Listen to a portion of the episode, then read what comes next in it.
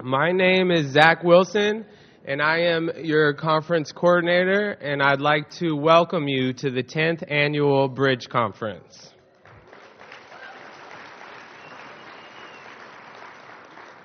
Now, welcome to a live episode of Please Speak Freely, the podcast where we have honest conversations about youth development and education.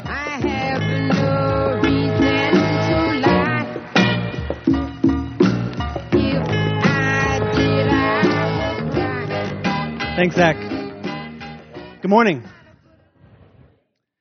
I want to take a, a moment to give you a sense of what we're about to experience because this is unusual in conference settings, in a big plenary session like this. What you usually get in conferences is uh, very polished speakers, people who make public presentations for a living, people who make speeches for a living, and people who have others who support them in writing those speeches and in presenting. Um, Unfortunately, though, there's sort of a, a, paradox with that because those of us who are out on the conference circuit doing speeches like this are often several steps removed from the actual work of youth development, from the actual work of day to day working with young people in schools and community uh, programs. And so, what we wanted to do today was bring to the stage a group of people who, uh, much like most of you, are practitioners who work with young people every day and who um, run programs that are working with young people every day in less than perfect situations, right? This here in this conference room, this is about as close as we can get to perfect. It's climate controlled. We have coffee. We've got a sound system that works. We've got a beautiful lighting situation. But are your schools and community programs as perfect as all this in this conference center? Most of them, most of them aren't, right? So um, we want to actually have a real conversation with people who are doing this work every day. And what that means is I want to ask for your generosity and your patience because we might not have our words all perfectly picked out. We might not have the best exact way to say exactly what we want to say, so we're going to struggle through it together and be able to have a conversation about what it really means to shift from the traditional student teacher relationship to youth adult partnerships. So it's going to be a little bit messy. It might be a little meandering. We might go off on some tangents. But I want to ask you to stick with it because the struggle of, of doing that is the work. And the, the more we struggle that way, the more we allow young people to struggle in really taking positions of leadership and really being able to make authentic choices and really learning how to make decisions by making decisions, not just by learning skills um, that they may be able to use in making decisions one day. So, are y'all with me? Great.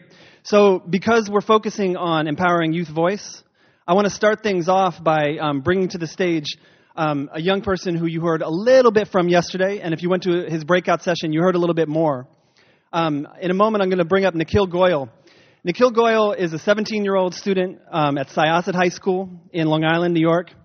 Uh, he recently published a book called One Size Does Not Fit All about creating a learning revolution to really um, take apart the traditional paradigm of schooling and of uh, teacher student relationships and really bring the subjects together, break down walls, and create an experiential learning environment for the 21st century.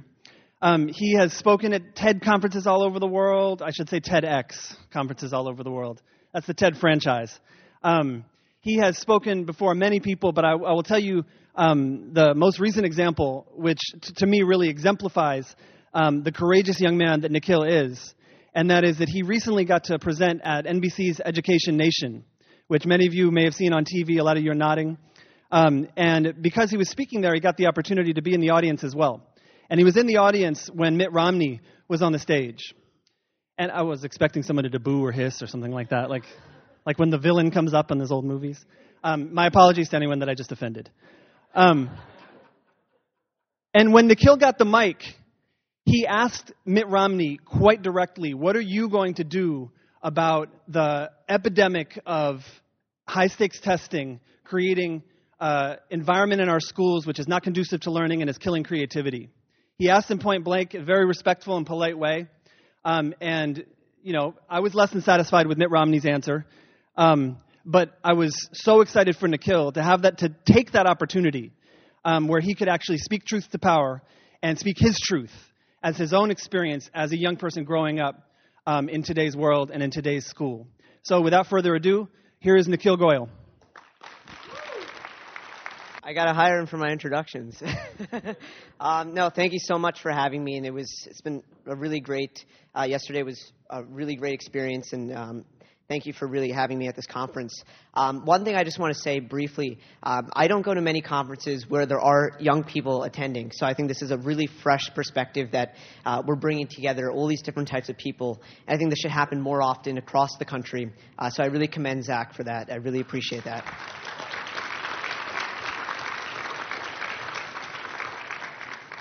So let me, I briefly talked about what my story is yesterday, but let me go into a little bit more detail. So it really started in the summer of 2010. I went on a family trip to India, and I was looking at the school system there. I was just really curious. I had a lot of conversations with educators, parents, students, um, and some policymakers, and I really understood what their frustrations were with the school system. I took those conversations and I put them in the back of my head, and I didn't really think much of it. After I came back to the United States, I moved from uh, from, Long, from Bethpage, New York, to Syosset, New York. Uh, so Syosset, New York is a pub, um, where I go to school. It's a public high school. It's very competitive, uh, high ranking, um, a lot of testing. People are very anxious to get into these Ivy League and prestigious universities. So when I got to the school, I realized that I wasn't learning anything that was really relevant to my education. I was being told to memorize uncanny amounts of information, uh, stay up until 2, 3 in the morning to finish homework. And I found that my health was deteriorating. I was having, not having enough sleep. And I was learning so much more in just a few hours outside of school than I was learning in weeks and weeks of schooling. So I was, everything started to hit me at some point. I, those conversations from India, uh, my experiences in school, and then I started to go on a quest. I talked to a lot of students, and that's something you don't really hear often. People don't talk to students because either they think they don't have an opinion or they, they think their opinion is just not val, um, valuable or valid to the conversation. And I think that's very wrong. So I, what I did was that I went to a lot of students. I just spoke with them, spoke with them, um, and really thought and understood what their frustrations were. And many of them were very similar to mine. Um, so I, I continued that for a long time. I started to do a lot of research, and I realized that first, education, as many of you know in this room, is really messed up in so many ways. Um, and second, that students were not even allowed to participate in the conversation. I bring up this analogy. Um, at Thanksgiving, you have the adults table, and then you have the kids table. So all the kids get the turkey and the mashed potatoes, and then they finish, and then the adults come along, or they have adjoining tables. But what happens is that at the, at the adults table, they're talking about politics, the election, um, uh, what's going on in the world today. And at the kids' table, uh, there's not much banter going on. It's just jokes and, and playfulness. So I think that's, what hap- that's what's happening in education today. We have the adults' table and we have the kids' table. But we should be conjoining them together. We should be having conferences and events like this where we're allowing young people to speak out. They, one thing I, I say profoundly in, in, in my book is that I'm not an expert. I'm not even close to one. But I think that with my 13 years of schooling, um, I give a fresh perspective to the conversation. Um, one thing that I've, I've, looked at, at least in creativity and the study of creativity and uh, how young people are really impacted by it. Uh, young people, what one creativity expert told me, are natural outsiders. They're not cynical with expertise. They haven't been in this field for many years. They've, they haven't been really corrupted um, by, the, by bureaucracy or government. But so what they give is this new ideology and this fresh voice on the on the issue. So I think in every single conversation that we're having, it may be on the energy crisis or healthcare or education, we should be allowing young people to give their voice. Sometimes it might might be wrong. Sometimes you, they may be ignorant. But when you give that young person a voice, it changes their life forever. Um, so what I think also, at least in, in my book, and how we should be changing education is that we should be learning really by doing. That's what John Dewey said, and many people have said before. And I think that's the best way to learn. For my entire life, I've been self directing my learning. Uh, from when I was very young, I, my mother just took me to the library and started instilling the love of reading uh, with me. I was just addicted to my library card because I'd check out all these books at the same time. And she would always say that I was carrying around um, carrying a book in my hand. So I was at the dinner table, at at uh, dinner parties all, all, the time. So what that really what that really instilled with me was this love of learning and this passionate um, uh, vie for um, learning more things over and over again. So, what I really heeded to were the words of Mark Twain uh, I never let my um, schooling interfere with my education. so, I learned about politics, I went to events, I went to conferences, I spoke with uh, a lot of people in education, and what I realized was that there, a lot of people were very receptive. They were thrilled that a young person was speaking out for the first time on education, um, which is very rare in general. So I spoke with people like Diane Ravitch, uh, Deborah Meier, Alfie Kohn, a lot of progressive educators. And I think right now, as we saw with, I bring up the uh, example of the Chicago Teachers Union strike, is that public education is really under assault. Um, after school programs are being cut. Uh, budget, it's, it's true. I mean, it's, it's absolutely ludicrous. And I think um, you see this across the country.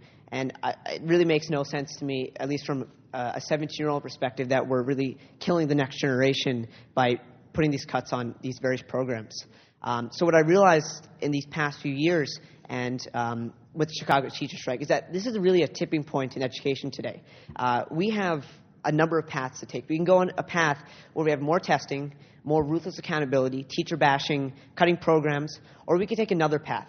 Um, we could start by treating kids like natural learners, letting adults and kids have a mutual, mutual partnership where they're communicating about their education, where we have kids working in the real world, doing projects and real world experiences. And um, I think one thing that we have to shift to, we have this really anti this, anti that kind of dialogue that's occurring in America today anti merit pay, anti testing. I think we need to shift towards showing people, as many of you have in your communities and your, and your schools today, what works. If we show people that this is really what's working in education, these are, our kids are being motivated each and every day. They love going to our schools, they love going to our programs. That will change the tempo of the dialogue on our conversation today. Because when people love going to school, when kids love going to school each and every day, that's when we know the system is really finally working. So I think we need to shift the dialogue. We have to get away from anti this, anti that, and show people these are the true models of education. This is where kids are learning. They, uh, they're passionate about what they're doing. They're leveraging creativity. Um, and adults are being respected. They're paid enough. Uh, they're given autonomy. And there's a, mutual respect among kids and adults. And that's really the vision I have for the future. And many, I share that with many of you today. Uh, so I thank you very much for having me.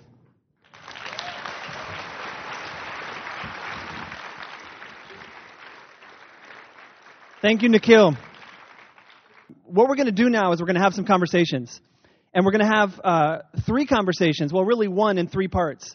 We're going to look at how we can shift to a youth adult partnership at all three levels of schooling elementary school, middle school, and high school. And we have representatives here who I'm going to speak with, um, both uh, partic- youth participants, former youth participants, and, uh, and educators, after school educators, um, who are going to grapple with some of these issues. Um, I want to ask you to also engage in the conversation by thinking about what questions or comments uh, these conversations raise for you, and we'll have some time in a little while to take some of those comments and questions as well. So, um, the first uh, group I'm going to bring to the stage is, uh, is a youth adult partnership um, here in, in, in living form um, of uh, Sherry Frantilla of Communities and Schools in Cheney, Washington. She's the site coordinator of the after school program and wears many other hats like most of you do as well. Um, and Kenny Beebe, who is an eighth grade student at Cheney, Cheney Middle School, no, Westwood. Westwood Middle School. She recently moved schools. Um, Westwood Middle School, um, and a participant in the mentoring program at Communities and Schools. Um, so I want to bring Kenny and Sherry to the stage.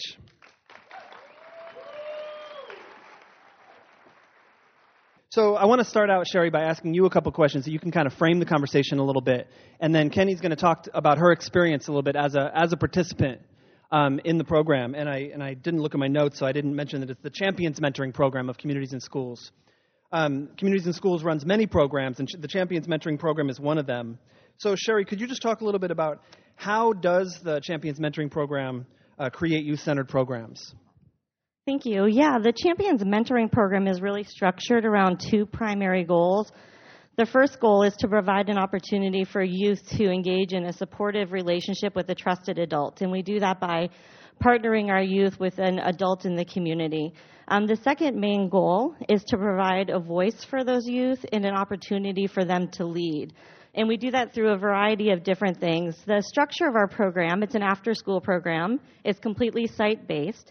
And what happens each session is a, kind of like a typical ebb and flow of um, format of the program. And we begin with opening circles in small groups. Um, we have an icebreaker. We have an opportunity for youth to work in small groups to plan um, and brainstorm. We offer a large group activity as a whole collective group. Um, we then offer um, a snack time, a quiet time, and then there's one on one mentor match time before we conclude with a reflection and a closing circle. And I mention all those things to you because youth voice and leadership is woven into every single component of that program. Youth lead the icebreakers, youth conduct the opening circles, they plan those large group activities, and that's one of the things I think is really powerful in the program is that the youth don't only make choices around what they're going to do, but they also make choices around how they're going to experience those things. Um, can I tell you a little bit about the large group activities really quick? Is that okay? Um, large group activities is a big part of the program. It takes up about 30 minutes every day. And the youth at the beginning of the program are given essentially like a toolkit. So they're learn how to plan, they learn how to brainstorm, they learn how to generate ideas, and they're also given a concept. Um, one year, our concept was "Where are you going?" and they were future thinking, thinking about what they wanted to do after middle school and beyond high school. Um, so kids then, with that concept, planned what they wanted to explore further or what they wanted to ga- engage others in, and then they would facilitate a large group activity with the whole entire group. And that's pretty awesome. And every single youth in that program has an opportunity to be a leader. And this past year, our um, theme was Sparks. And so, again, it's introducing a concept and allowing the youth to decide how they're going to explore and create from that. So, and that's actually just what we want to talk about in, in our conversations that we've had over the last couple months. Um, this idea of sparks um, came up as something that, that really seemed to um, be a, a, passion for both of you. And I just want to ask you, um, Sherry, could you just describe very briefly what just what is sparks? What does sparks mean? Yeah, uh, the Sparks is a concept that we found through the Search Institute, and it's um, a spark is really something that just makes you feel sort of like energized and excited, and um, it's kind of your purpose. You know, it makes you feel happy to wake up every day, and it's um, that thing that just makes you kind of feel alive. My spark is helping others. I bet some of you out there probably share that spark. Yeah. So, so Kenny, um, can you talk a little bit about uh, about Sparks? What did what did you do in Sparks? Well, we did a couple of things. Like one of the things we did was we had group activities, and my activity was fruit bouquets because a lot of the people in there liked to cook. Mm-hmm. I didn't get to lead the activity because I wasn't there. I was out that day. But we planned it all. We had note cards for all of us to know what we were going to say. And it was kind of just put in front of us. Like we knew everything we were going to do. And when you say it was put in front of you, who, who put it in front of you? We kind of thought it up. Like, we all, my group, we all liked art and we all liked cooking. And that's kind of where we got the idea of fruit bouquets, mm-hmm. is because it's simple and it's artistic. Mm-hmm. And so the ideas came from, from you and your, your peers, your friends in the program. But what was the role of the mentor? How did your mentor help you to sort of guide you along the way? Our mentors kind of just led us like in the right direction. They kind of just pushed us to where we would be there and we wouldn't be off task. They kind of just helped us stay on task and made it to where we were following the directions and being there. And in, in terms of the sparks thing, uh, I remember you and I talked about this a little bit um, just the process of trying to find your spark, right? Trying to find your passion. What, what was that like for you? Did you find your spark? I did not find my spark, but mo- a lot of my peers did. Not a lot, but a couple of my peers did. And I saw that most people liked the art idea. Mm-hmm. And what was it like for you? You worked with your mentor on trying to find your spark, right? Yes. So what was that like? What was that work? It was it was hard but really easy at the same time. Mm-hmm it was exciting and it was nice to be able to compare things with and she showed me her spark, and her spark is she got to meet a singer, and I thought that was really cool. So I thought that if her spark is that, then I can't wait to find mine. And and for both of you, Sherry and Kenny, one of the things that was really interesting to me about this Sparks process is that, you know, when I when we were first talking about it, and I said I asked Kenny that question, "Did you find your spark?" I realized that I was definitely um, anticipating her to say yes, to know exactly what it was, and and she said, "No, I'm still looking. I'm still working on it." And for me, that really seemed to indicate that it's an authentic process. It's not an activity that you did. Like you said, you got the original idea from, from Search Institute. And a lot of times when something comes out of a, an organization, you follow the curriculum. And so everyone's going to find their spark by the end of the week. Um, and if you don't find it, then you just, you know, d- decide on one, right? But, but what you described was something much more organic and, and felt very real. So I'm just wondering, like, is that is is my understanding of it correct? And if so, how does that look in your program? How do how do the adults feel about the sort of open endedness of it? Sure, either of you, really. Did you have input on that? Um, no, I definitely think the process is really organic, and I think where we move is the direction that the youth want to move, and it's based upon their readiness to move. And so I think we're always gauging and getting reflection about are you ready to move forward? Do we need to spend more time here? And also meeting the needs of our youth across systems. So, um, you know, we frequently would line up who has which end of the room are you on if you found your spark, you're not sure what your spark is, or, you know, you definitely haven't found it. And so we're just always kind of gauging where youth are and then trying to offer them the tools they need to be successful. It's really, I think of mentoring as really just guiding them in their own process. Do you, do you find that some adults feel like they they sort of are want to pressure the kids to, who haven't found their spark to to get on with it already, or is there sort of an embracing of the process in that way?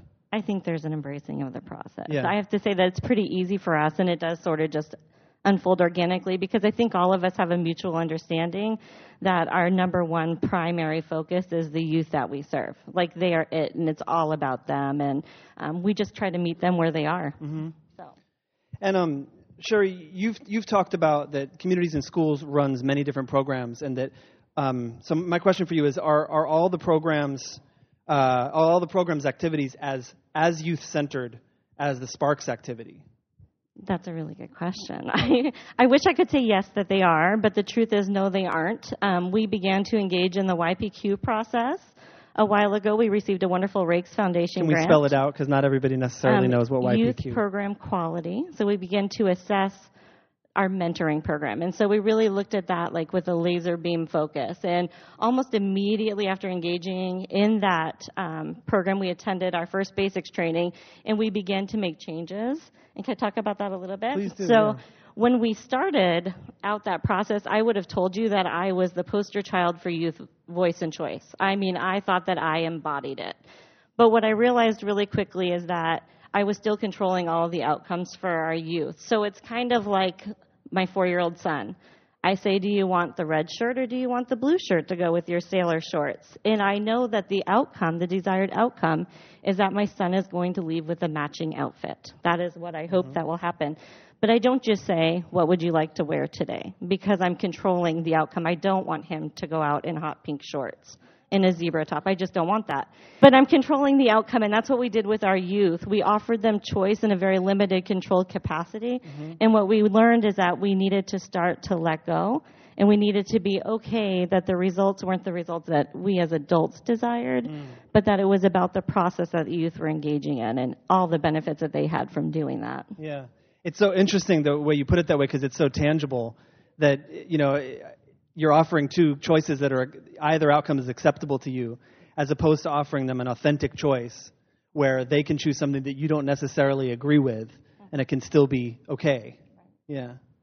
The answer to that question was no, all of our programs don't look like that. And I'm Yeah. sorry I got sidetracked, but that program looks like that because we took the time and we invested the time in really looking at the process and really making honest changes. all of my programs don't look like that program do, but my hope and my goal is that they will. And I'm, I'm committed because of the amazing results. Like our youth engagement is through the roof as a result of allowing youth to have a voice in that and having ownership over it. And so I'm hoping Kenny will help me in making our other programs just as effective as that program is. And I want to thank you for being honest and, and, and transparent in that because if we if we all just um, try to put the best face on everything and say that our best program is the is representative of everything that we do, it feels like we can't really have the kind of struggle and have the kind of conversations where we can really make progress. So, um, you know, I appreciate you being honest with yourself first and foremost, but but with the rest of us as well. It's it's um it's a certain kind of bravery, and I appreciate that. And um, um let's hear it for for Kenny Beebe and Sh- Sherry Frantilla. Cheney Washington. Next up to the stage, we're going to um, move up. Oh, I, I, didn't actually mention that we started in the middle with middle school, um, which might seem like a strange choice rather than starting at the beginning or, or the end or whatever. But we started in the middle because everyone always talks about how middle school is, is the hardest age and the hardest, you know, kids to work with and all that stuff. So we wanted to start in the middle, right with that. Many people feel that youth leadership um, and opportunities for young people to really be involved with making decisions is for older kids. But there's a lot of programs out there who do this kind of work with younger kids. Um, I am in a moment going to bring to the stage Lorena Guzman, who is a youth adult partnership in one person.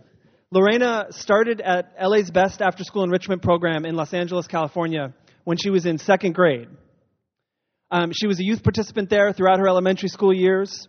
Um, she stayed involved through middle and high school as a volunteer and a friend, and then was recruited um, by her former site coordinator, who is here with us today, Gio Polito, um, to come back and be on staff at LA's Best several years ago.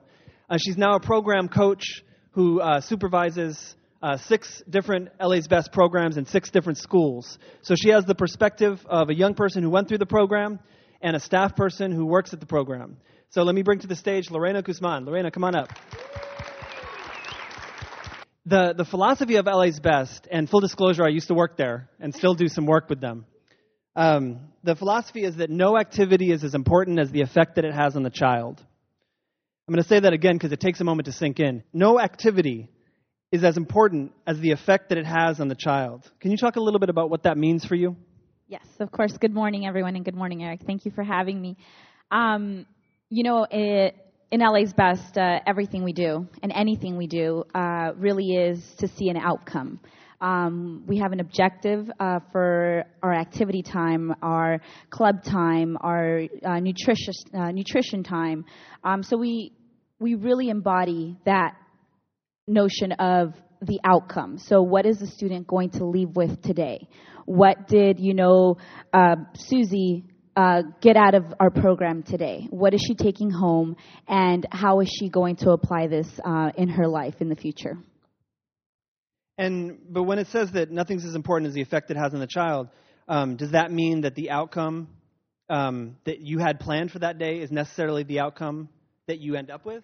No, not at all. Um, you know, we everything is uh, full of surprises. You know, um, we have a goal, we have a common goal, we create an objective, and uh, a lot of times, you know, it, the outcome is completely different to what we thought, and it's based it's based on what the students' uh, direction is and where they're going. So, let's say we've planned an activity, um, and we as the adults have a set goal in mind uh, with you know keeping their interest in mind. But at the end of the day, it may be something completely different, you know, than uh, what we planned. So it's a surprise every day, and it's it's uh, as a staff, it's an amazing experience to to see this happening every day. Um, we have 20 students in a class, and each student is going to walk away with something different.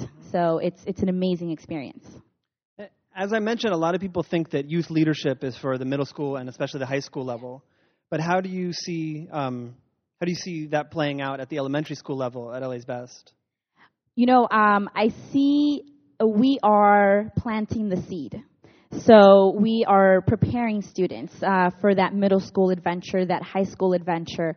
Um, and in LA's Best, we do provide them with uh, an opportunity to be comfortable uh, to speak out and say, I like this, I don't like this, I'd like to change this. Um, this isn't working for me. And so we as staff uh, are very curious to know why they, they, they think the way they do and uh, what can we do to uh, make their experience better. Um, again, and, and so that they can apply this to their middle school experience and their high school experience. So they start very early, and I think we, we really are planting that seed to make them great leaders. When you were were in the program yourself, did you have any experiences uh, that where you actually got to, you know, make up an activity or choose something to do um, Yes. that wasn't in the plan already? Yes, um, and I'm going to tell you a quick story, which I don't know if I've told you this yet, but um, when I was in fourth grade, uh, we have, which we currently still have, a science program. Um, and I thought to myself as a fourth grade student, I'm scared of science. I don't want to do it, you know? And uh, I had fabulous mentors and coaches, Guia Pulido being one of them. Um, and she really helped me um, go in there and challenge myself. You know, I challenged myself, um, and it was the most amazing experience. I hear her crying. Is she crying? um, uh, I had the most amazing experience. I, w- I participated in the LA's Best Science Fair. I had the opportunity to present my project in front of hundreds of people. Now, I, I think back now and I'm thinking I was a little fourth grade person, you know, talking to hundreds of people. And LA's Best provided me with one of the most amazing experiences of my life, which is uh, that I got to go to space camp in Huntsville, Alabama, with my mom, and it's an an, an experience that was life changing. I have to say. And I'm I'm gonna um, we're we're going off our script here now. We are actually. um, I want to actually like uh, reframe the question a little bit because I think that what you just described is an amazing example of the LA's Best program and the plans that they have. There's a science program. There's a science fair. Kids get to go to space camp if they win, and all that stuff. And that's and that was something that was that was in the plan, you know. And you got to participate in that, which was amazing. I don't take anything away from it. Mm-hmm. But it's not necessarily an example of where you thought you had an idea as a little oh, kid. Mm-hmm. You had an idea, mm-hmm. I want to do this, and then you had to actually pursue it. Right. And I'm going to give you a little hint because you told me a story that you might not be remembering right now about music and starting a oh yes. yes, Yes. Yes. That story. Okay, so you'd like me to share the other story. um, so in, uh, I believe I was in third grade, maybe fourth, uh, and uh, a group of girls, uh, there were five of us, we were called the Langdon Stars, uh, or that's what we uh, became eventually. Um, we had an idea. We wanted to form a singing group. Uh, and we didn't know how to do it, but we wanted to form a singing group. And at the site, our coaches helped us, and there was one person in particular uh, who played the piano. One of our coaches played the piano. Um, he was actually staff at the school, and he found out that we wanted to, you know, do something with music. And uh, next thing you know, we're singing for the mayor. Um, my, you know, my mom is curling our hair. a lot of parent support. Um, and we became the Langdon Stars. So that was an idea that was just, you know, we, we, something we wanted to do and it became a reality. And again, another amazing experience for me. So it's just those thoughts and ideas that I know my counselors or my coaches at the time thought, you know what? She wants to do this. Let's help her. Let's let's see what we can do. And it happened. It it happened. And, and the fact that it happened to me is the the crucial part because I mean, how many of us when we were in fourth grade wanted to be in a band, right? Yes. How many of us wanted to be rock stars? Um, We still are, Eric. We still are. I feel one right now. I'm on the stage with a mic. I'm a rock star, right? Um, but some there was a couple things that happened in that program that you you all had this this idea Yes. as as ten year olds, yes. And then somebody heard that idea, and then someone took it seriously, mm-hmm. and they helped you make it a reality. Someone cared. So, yes. Someone cared. Someone cared. So I want to I want to ask you about one link in that chain, mm-hmm. and that is the the part where the staff person is actually learning what kids are interested in, not what what youth are interested in these days, but what the individuals in their group actually care about. So um, I want to ask you, how do you as a staff person, mm-hmm. How do you learn about what kids are interested in or what they care about?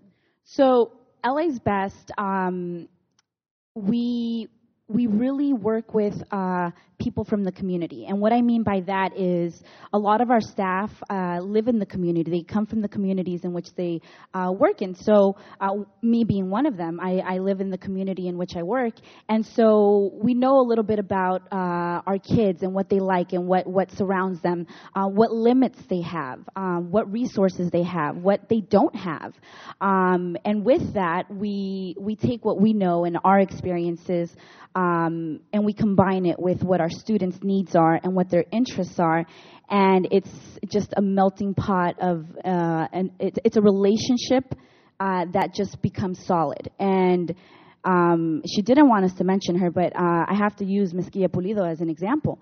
Uh, this is someone that you know knew my community, knew uh, what my limits were, knew what resources resources I had, exposed me to new experiences. She knew what I liked and what I didn't like. You know, how many people you know know that? Nobody. Nobody but that second family you have. So we really are about getting to know our students. You know, why don't they like this? You know, we question. We're, we're very curious about what their interests are and how we can apply their interests into our activities. So, Thanks. And I, I think that's a, a great example of what can be the power of after school, where we don't have all of the pressures to stay in the scope and sequence of a particular curriculum at every given moment. And we can actually know right. the kids who we work with, and we can actually find out what they're thinking and feeling. And and what's amazing about that is that every day is a new day in LA's best. So, you know, as the community evolves and as the community changes and as the students evolve and as the student change, our program changes and it becomes better and better. So, you know, it's not monotone. It, every year something new happens because the students are evolving and the students are growing and our staff are evolving and our staff are growing, which makes our staff um, motivated and, and they want to come back year after year. And, you know, I've been with, uh, as uh, working for the program for eight years. I say I've, I'm, I, I call myself the product of LA's best um, because I am. You know, I've worked with the program for eight years and I practically lived in the program when I was younger. So um, it really is a changing program that only makes students better. Lorena, thank you so much. You're very welcome. We really went off script today. Yeah. The point of all the preparation of having a script is so that we can forget about it. right, we forgot the script. We really did. So um, I would next like to bring up our high school representatives. And um, in a moment, I'm going to bring up Michi Olivo and Sarah Meyer. Michi is a recent alumni of New Urban Arts, a community based arts program in uh, Providence, Rhode Island. Sarah Meyer is the program director at New Urban Arts. And New Urban Arts is a real example of a program that focuses entirely on providing young people a means to pursue their passion and their creative work. So let's hear from Michi and Sarah. Come on up. So, Michi, let's start with you. Um, could you just tell us a little bit about what, is the environment like at New Urban Arts? Um, hi everyone. Good morning. Um, New Urban Arts is is like a it is a drop-in center, and when you like open the door, there's a calendar, and um, in the calendar there are uh, there's a list of uh, like medias of art that are programmed for that day, like film, um, poetry, uh, sculpture, a whole bunch of things, anything besides theater. And um, when you like go in there, everyone's like has a big smile and they want to say hi and give you a hug, depending on the day, but mostly every day. And it's just a comfortable environment where you can just have fun and just be who you are. It's sort of like whatever you feel like doing. So if I leave school and I'm I feel like making a movie, I will just look at that and look at the time, whether it's three to five or five to seven, and I'll say, hey, I want to make a movie today, and I'll just go to the mentor and say, I want to make a movie today. And, and you participated in New Urban Arts for a while. What, what kept you coming back? I remember the first time uh, I ever looking at the program list, and I was very interested in film. And I talked to the program manager, and I was like, I want to do film. And he's like, Oh, I know the mentor for that. So we sat at a table the first day, and we talked about all the types of genres we like and movies we want to do. And the first movie we ever did was a horror movie, and it was it was really crazy. We shot it in the basement, and it was very funny and scary at the same time, but very funny. And after that experience, I knew I had to come back. It, it seems to me, and, and I've, I've visited the program before, it seems to me like there are endless options. There's a lot of different options. Is there, is there a downside to having so many options? We, we talk about lots of opportunities for choice, but it's like when there's so many things to constantly choose from, is, is that hard in any way for anybody, for you or your, or your peers? Um, I will speak from my personal experience. Sometimes uh, I want to do two things at once, and it's like I want to do film, uh, but I want to do sculpture. Um, and, and sometimes what will work, I can do half of it. So I can uh, let my mentor know, hey, can I do half of this and half of that, and that would be no problem. Um, the difficulties with the many options is sometimes um, from my experience that I will overwork myself. Although I love doing it, but like sometimes people are like, "Are you okay?" And I'm like, "Yeah, yeah, yeah I totally love doing this." And I guess that would be the downside, just like doing everything at once. Although I love it, so it's not a downside for me. And you've also been involved with, um, with helping to sort of make some decisions in the program through the youth board. Could you talk a little bit about what the youth board is? Our uh, youth board is called STAB, Student Team Advisory Board, and uh, You said it's called STAB? Yes, STAB. Okay. Um, Student Team Advisory Board. And we meet every two weeks and we talk about uh, programs that we want to have, or not programs, events, like, um, like what the themes are going to be. Uh, we have this event called the Lock-In, and it's a event, you guys know what a lock-in is, right? Sort of? Does anybody know what a lock-in is? Because I don't. I, I could explain it. Could you? Um, it's sort of like a huge party that lasts from 6 p.m. to 6 a.m. and the doors are locked. And um, Sounds terrifying. yeah, yeah, yeah. Um, no, it's really fun. Uh, last year, we like at two in the morning there was like this rock band, and we were just like going crazy and having a blast. And like, I mean, by 6 a.m. we were like on the floor, like crying. But it it was like a fun time, and we planned stuff like that. So. Um, and what's the role of adults in the youth board? Like, how, how, what role do they play in supporting the youth board?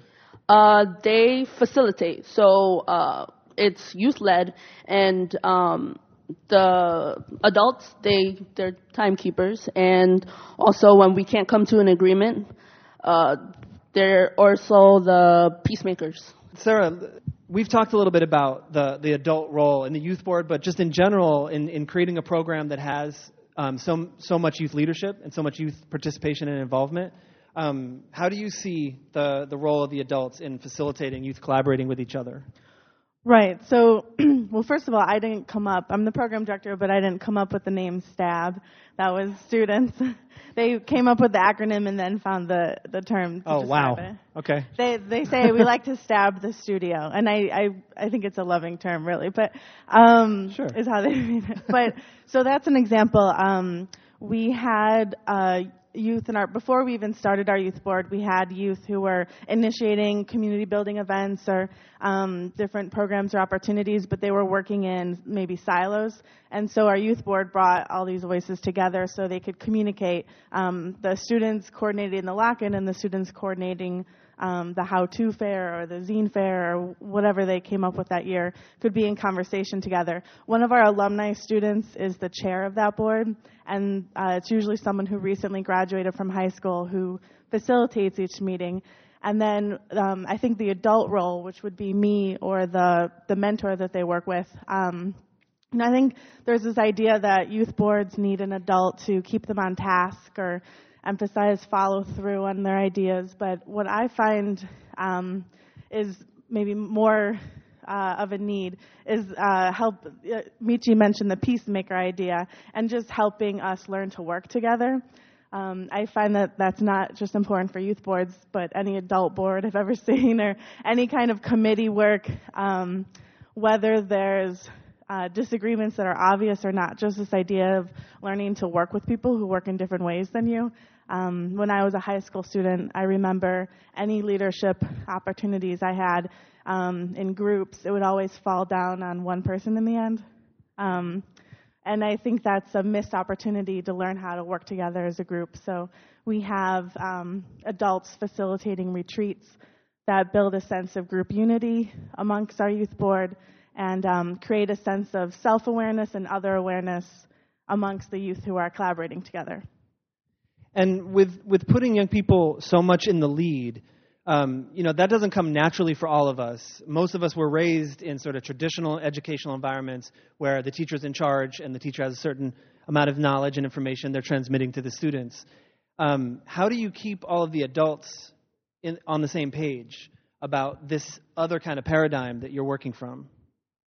Right. We uh, well, we build a we build and support a um, a network uh, for the adults in the room. They come together every month for you know what we call mentor meetings. Um, we have two-day orientations, mid-year retreats. We have what we call arts mentoring fellows who serve as thinking partners for the organization about the work that we're doing. Also, artists in residence. Um, but they do one-on-one and informal group coaching with our mentors. So we have mentors for our mentors, and um, and you know I think you know someone recently asked like how would you describe your professional development program um, and I think the words that describe it best is this idea of like we grapple with it together. So instead of you know we don't prescribe to our young people what to do. Um, Michi mentioned that we have uh, on our board every day a list of the mentors in the room and their specialties, for example, film. But uh, often our students will veer off course. And, you know, we had one student who spent an entire year making a video arcade out of duct tape.